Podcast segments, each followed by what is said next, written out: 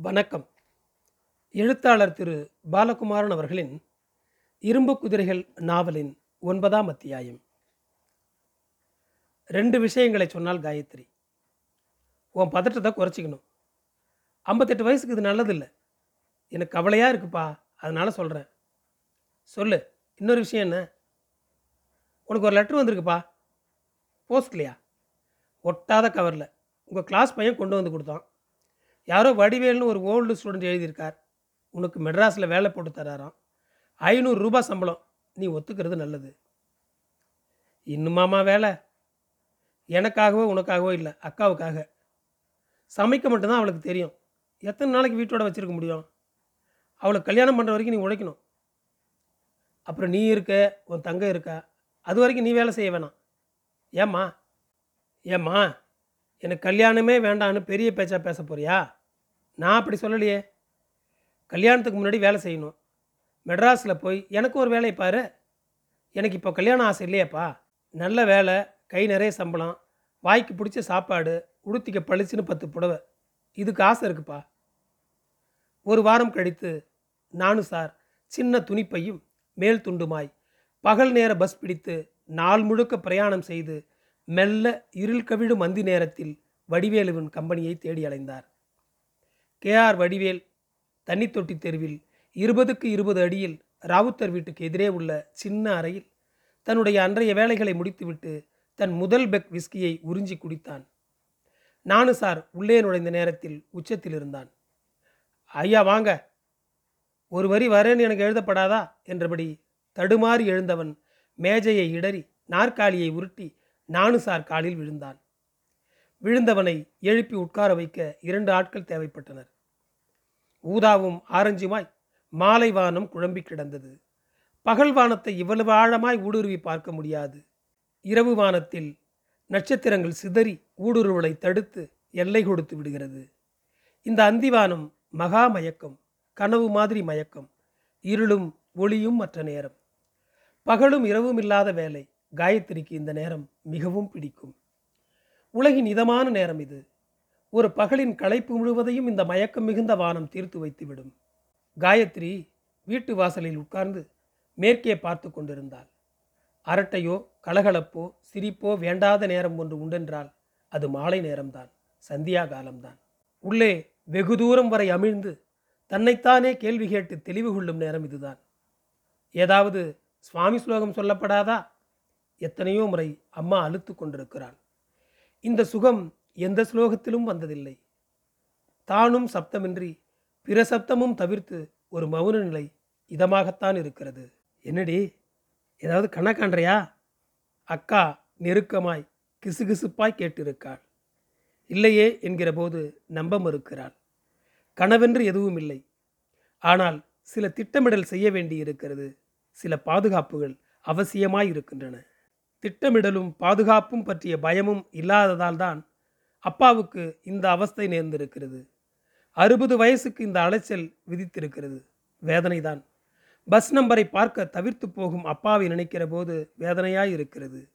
அந்த மெட்ராஸ் நெரிசலில் எங்கு தங்கி எங்கு நடந்து எப்படி வாழப்போகிறார் என்று துக்கம் வருகிறது. ஆணாக பிறக்காது போன ஏக்கம் வருகிறது. வீட்டில் முப்பத்தொரு ரூபாய் நாற்பது பைசா சில்லறை தான் இருக்கிறது. இந்த மாதம் மிச்ச நாள் இதில்தான் ஓட வேண்டும். டைப்ரைட்டிங் இன்ஸ்டியூட்டில் காமர்ஸ் பாடம் சொல்லிக் கொடுப்பதில் நூறு ரூபாய் வரும். அப்பா ஏதாவது அனுப்பினால்தான் சரிப்படும். அனுப்ப முடியுமோ? அவருக்கே போதாமல் அவஸ்தப்பட வேண்டி வருமோ தெரியவில்லை. ஒரு மாதம் கடன் வாங்கலாம். கெஞ்சி கூத்தாடி கடன் கேட்கலாம். எத்தனை மாதம் கேட்க முடியும்? கடன் கேட்க தான் தான் போக வேண்டும். காமர்ஸ் பாடம் சொல்லித் தருவதே மன்னார்குடியில் இலக்காரமாய் இருக்கிறது. கடன் கேட்க வேறு தாவணி போர்த்தி கொண்டு போனால் இல்லாத பொல்லாத கேள்வி கேட்பார்கள். அப்பாவை ஆயிரம் குறை சொல்லி தீர்ப்பார்கள். அப்பாவை குறை சொல்வதை தாங்கவே முடியாது. அப்பாவுக்கு சேர்க்கிற சமர்த்திலே தவிர குடும்பத்தை உயர்த்துகிற உரம் குறைவே தவிர அவர் தமிழும் ஆங்கிலமும் அபாரம். அவர் சமஸ்கிருத புலமை கேட்போரை பரவசப்படுத்தும். முந்தா நாள் கூட தஞ்சாவூரிலிருந்து மூன்று இளைஞர்கள் வந்து போனார்கள். வாழைப்பழமும் கவுளி வெற்றிலையும் ஹார்லிக்ஸ் பாட்டிலும் பேனா செட்டும் கொண்டு வந்து பரப்பினார்கள். அப்பாவை பற்றி கேள்விப்பட்டிருக்கிறார்களாம். ஹோட்டலில் டிஃபன் முடித்துவிட்டு ராமுழுக்க பேசினார்கள். பாம்பும் கயிறும் பற்றி கேள்வி கேட்டார்கள். அத்வைதம் பற்றி பேசினார்கள். காளிதாசனை பற்றி தெரிந்து கொண்டார்கள். வீட்டுக்கு அருகே ஒரு குலம் அதில் தாமரை மலர்கள். குளத்தருகே ஒரு மரம் சுத்தமான மேடை இதமான சுகமான காற்று. வீட்டில் மனைவி உணவு சமைக்கும் நறுமணம் குழந்தைகளின் மெல்லிய கூக்குரல். இப்படிப்பட்ட சூழ்நிலை வேண்டுமாம் கவிஞனுக்கு. அவனால்தான் நல்ல கவிதைகள் எழுத முடியுமாம்? இது காளிதாசன் சொன்னதாம். அப்பா இதை விதரணையாய் சமஸ்கிருதத்திய தமிழில் சொன்னபோது அவளையும் அறியாமல் ஐயோ என்று கூக்குரலிட்டாள். இளைஞர்கள் திரும்பி பார்க்க உள்ளே நகர்ந்து கொண்டாள். அடிப்படை வசதி உள்ளவன்தான் ரசனையோடு இருக்க முடியும். குழப்பமின்றி யோசிக்க முடியும். எதிரே அந்திவானம் தெரிகிறது. ஊதா மறைந்து வெறும் ஆரஞ்சு போர்த்தி கொண்டிருக்கிறது. இது சாயா என்கிற தேவதை உழவும் நேரம். தகடு தகடாய் ஆரஞ்சு மேகம். ஆனால் வீட்டில் முப்பத்தொரு ரூபாய் நாற்பது பைசா நினைவு போக மாட்டேன் என்கிறது. பணம் மிகவும் அவசியம் மிக மிக அவசியம்.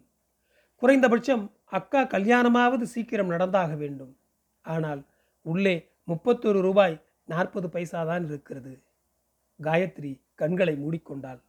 உள்ளே ஆரஞ்சு மிதந்தது. அக்கா கனவு காண்கிறாயா என்று கேட்கிறாள். எதை கனவு என்று அவள் அர்த்தப்படுத்துகிறாள் என்பது தெரிகிறது.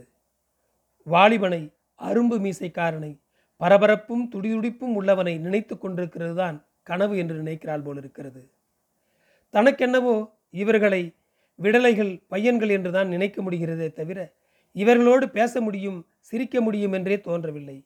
பேசவே முடியாத ஆளை கனவில் கூட்டி போய் என்ன செய்வது? தெருவில் நடக்கையில் பரபரக்க பார்க்கும் பையனை எப்படி நேசிப்பது?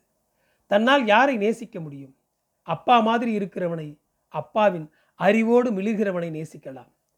நேசிப்பு என்பது வயசை பொறுத்ததா? வயசையா நேசிக்க முடியும்? வயதின் பின்புலமான அனுபவத்தைத்தானே ஹோ என்று பெண்ணை நோக்குகிறவனை அசிங்கப்படுத்தத்தான் தோன்றுகிறது. அந்த தஞ்சாவூர் இளைஞர்கள் மூன்று பேரும் திருமணமானவர்கள்.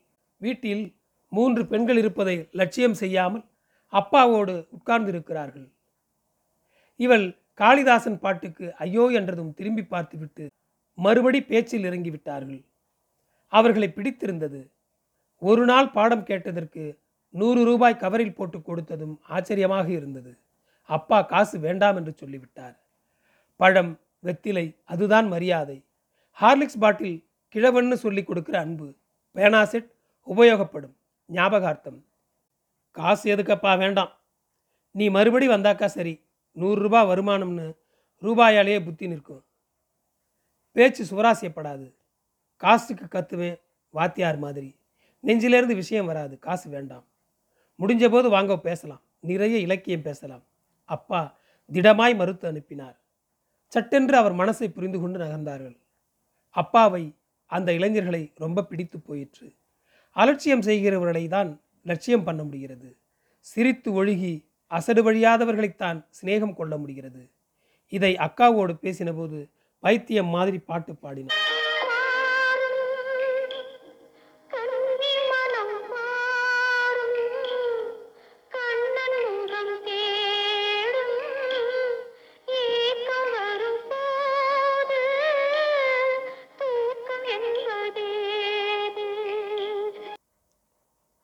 சினிமா தோழி மாதிரி தோளில் கை போட்டு கொண்டான். உதடு சுழித்தாள். காயத்ரிக்கு அடி எழவே என்றுதான் கூக்குரல் வந்தது. சகலத்துக்கும் சினிமாவா? ஆனந்தம் அழுகை ஆத்திரம் அத்தனையும் சினிமா பாட்டு மட்டும்தானா வெளியிடும்? அக்கா இந்த மாதிரி நிறைய செய்கிறாள்.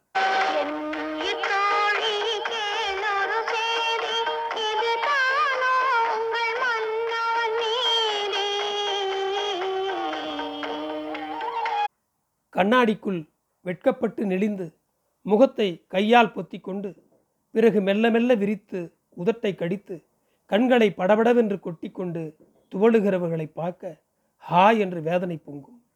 வீட்டில் மரப்பாச்சி பொம்மை கூட இல்லை. மன்னவனுக்கு எங்கே போக? ஆனால் எந்த பாட்டும் தன்னை உசுப்பாது போய்விட்டது.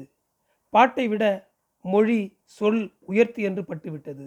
சினிமா பாட்டோ சங்கீதமோ நாட்டுப் பாடலோ அசைக்கவே இல்லை. உனக்கு சங்கீதம் தெரியுமாப்பா?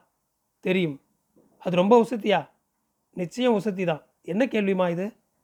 எல்லாரும் சொல்கிறத சொல்கிறியா இல்லை நீயே தெரிஞ்சுதான் சொல்கிறியா மனசுக்கு இதமாக இருக்கிறது தெரிகிறதே. இதமானா சகல கவலைகளையும் மறந்து அதுலேயே லயிச்சு போய் பாட்டு முடிஞ்ச அப்புறம் லைஃப் நெஞ்சிலேயே தொடர்ந்து ஹேங் ஓவர்னு இங்கிலீஷில் சொல்வாளே அது மாதிரியா? சேச்சே ஹேங் ஓவர் வந்து குடி சமாச்சாரம்னா சங்கீதம் கூட போததாம்பா.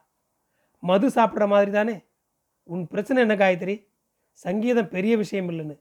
சு உனக்கு சங்கீதம் தெரியுமா? தெரியாது. அப்புறம் அபிப்பிராயம் எப்படி வரும்? யாரோ சொன்னதை வச்சுண்டா? இல்லைப்பா பாட்டு தொந்தரவாய் படுறது. நாலு நிமிஷத்துக்கு மேலே கேட்க முடியல. எது இதம் முன்வரையில் கவிதை பொயட்ரி அடுக்கடுக்கான சொல். சொல்லிலிருந்து வரும் செய்தி. பாட்டும் மொழியோடு கலந்துதானே அம்மா வருது? ஒரு எக்ஸாம்பிள் சொல்கிறேன் கேளப்பா. சாரம் உதைத்து சரமழை போல் வாழ உலகினில் பெய்திடாய் நாங்களும். இதை சொல்லிப்பார் என்ன வேகம் எவ்வளவு திடம். உதைத்து சரமழை போல்னு சொல்கிற போது மனசில் வர படம் பளீர்னு சரமாரியாக இறங்குற மழை கோடு கோடா மழை. இதை எப்படி பாட்டில் ராகத்தில் அடக்க முடியும்? இது பாடுறப்ப செத்து போயில்லையா தேவாரம் திருவாசகம் பாசுரம் எல்லாமே பாடல்கள் தாம்மா எனக்கு சந்தேகமாக இருக்குது ராகம் மையமாக வச்சா இதை எழுதியிருக்க முடியும்? முதலில் உணர்வு. உணர்விலிருந்து செய்தி. செய்தியை வரிசைப்படுத்த கவிதை. அப்புறம் நடுவில் யாரோ பாட்டாக இழுத்துட்டா. செய்தி உணர்வு எல்லாம் மங்கி போச்சு. புதுசாக இருக்குமா உன் விவாதம்? தப்பாக இருக்காப்பா? இவளுக்கு பாட வராது. ஆம்பளை தொண்டை கரகரன்னு. அதுதான் யார் பாடினாலும் எரிச்சல் வர்றது. அக்கா குறுக்கே புகுந்தாள். சு நீ குறுக்கே பேசாதே. காயத்ரி உனக்கு தியாகையர் கீர்த்தனை சொல்கிறேன் வேண்டாம். பாஷை புரியலம்ப பாரதி கவிதை சொல்கிறேன் நம்மை பிடித்த பிசாசுகள் போயின நன்மை கண்டோம் என்று கும்மியடி. மாட்டை அடித்து வசக்கி தொழுவீனில் மாட்டும் வழக்கத்தை கொண்டு வந்தேன். வீட்டினில் எம்மிடம் காட்ட வந்தார் அதை வெட்டி விட்டோம் என்று கும்மியடி. அப்பா கைதட்டி பாடி காட்டினார். எவ்வளவு கடின பதங்கள் எவ்வளவு வேகம் இது கும்மி பாட்டுமா பாட்டு பாடல். என்ன குறைஞ்சு போச்சு? பாடமாக இதை சொல்லிப்பாருப்பா வேகம். சொற்பொழிவு வேகம். தீர்மானம் வரலையா? மனசுக்குள்ளேயே பாடம் படிச்சு இந்த விஷயத்தில் கோபம் வர்றது இல்லையா? பாடினா? முரட்டுத்தனமாக பேசுகிற காயத்ரி. நோ நெவர் சங்கீதம் ஒரு தவறான விஷயம்பா. சொல்லும் அதன் பொருளும் பிரியாது இருப்பதை போல என்றும் பிரியாத உலகத்துக்கு தாயும் தந்தையுமா இருக்கிற பார்வதி பரமேஸ்வரர்கள் என சொல்லும் அதன் பொருளும் பிரியாது இருக்கும்படி அருளட்டும். காளிதாசன் பற்றி எனக்கு சொல்லி கொடுத்துருக்கேன் பாடினா சொல் பொருள் பிரியலையா? பாடுறது பாவம் இல்லையா? பொருளை விட ராகம் முக்கியமாகலாமா? காயத்ரி சரிப்பா இது சந்தேகம்தான் தீர்மானம் இல்லை உனக்கு புரியாத விஷயத்தை ஏன் போட்டு குடையிற? பெரியவா நல்லது சொல்லியிருக்கா? கேட்டுக்கோன்னு அம்மா முணுமுணுத்தாள். முடியாது. தெரியாமல் கேட்க முடியாது. கேட்டுக்கிறதுக்கு அர்த்தம் தெரிஞ்சுக்கிறது தான் நாராயணசாமி மகளை தடவி கொடுத்தார். உனக்கு இந்த இம்சை வந்துடுதா? இனி கஷ்டம். ஏன்பா? கேள்வி கேட்டுக்க ஆரம்பிச்சிட்டே. இனி ஒத்து போக முடியாது. தூக்கம் வராது. லோ லோன்னு புத்தி பறக்க ஆரம்பிச்சிருவோம். சகலமும் தப்புன்னு படும் வெரி குட் படு படு. அனுபவம் நிறைய சொல்லித்தரும். நான் சொல்கிறத விட உனக்கு உன் அனுபவம் தெளிவு கொடுக்கும். இது தக்கென்று மனசில் பிடித்து கொண்டது. மன்னார்குடி உலகம் சிறியது குறுகியது. சந்தேகமில்லாத ஜனங்களை உடையது. தீர்மானங்கள் கொண்டது. சீக்கிரம் மன்னார்குடி விட்டு நகர வேண்டும். வேறு கண் வேறு மனிதர்கள் சந்திக்க வேண்டும். போதும் போதும் என்கிற வரை தெரிந்து கொள்ள வேண்டும். அப்பா இப்போது மெட்ராஸில் என்ன செய்து கொண்டிருப்பார்? கே ஆர் வடிவேலை பார்த்திருப்பாரா? பேசி வேலை ஏற்றுக்கொண்டிருப்பாரா சாப்பிட்டு இருப்பாரா தலை சாய்க்க இடம் கிடைத்திருக்குமா? காசு போதுமா? அப்பா என் செல்ல அப்பா சீக்கிரம் என்னை வர சொல்லி எழுதேன். எனக்கு ஒரு வேலை பாரேன். இரண்டு பேரும் வேலைக்கு போய் வீட்டுக்கு வந்து சமைத்து சாப்பிட்டு பேசுவோம். நிறைய பேசுவோம். எனக்கு சொல்லிக் கொடு என் கேள்விக்கெல்லாம் பதில் சொல்லு. உன் அறிவெல்லாம் எனக்கு வழங்கு. உனக்கு நான் பணத்தின் மதிப்பை சொல்லித் தருகிறேன். காயத்ரி கண்களை மூடிக்கொண்டாள். என்னடி ஏதாவது கனவா? யார் இப்போ கனவுல? ரஜினியா கமலா? அக்கா அருகே உட்கார்ந்து கிசுகிசுத்தாள். ம் காளிதாசன். யாரு? காளிதாசனா? ஆமாம் அவனும் ஆம்பளை தான் பார்த்துருக்கியா? முடியாதே. கேள்விப்பட்டிருக்கேன். அது போறாதா? மறுபடி கண்களை மூடினாள். ஒரு குளக்கரை படியில் உட்கார்ந்து உத்தரியமும் குண்டலமுமாய் யாரோ எழுதி கொண்டிருக்கிறார்கள். மெல்ல வீசும் காற்று இதமான வெயில். வாகர்த்தாவிய சம்பிருக்தவ் வாசகர்த்த பிரதிபத்தாயே நிதானமாய் நிறுத்தி சொல்கிறாள். சினிமாக்காரன்னா சீங்கிற உனக்குள்ளவும் ஒரு பொயட் இருக்கான். காளிதாசன் இல்லை அது மாதிரி யாரோ. இன்னைக்கு காளிதாசன் இருந்தால் சினிமாவுக்கு பாட்டு எழுத மாட்டானா? மாட்டான். சினிமா ஆசையே இருக்காதா? இருக்காது. நன்றி. தொடரும்.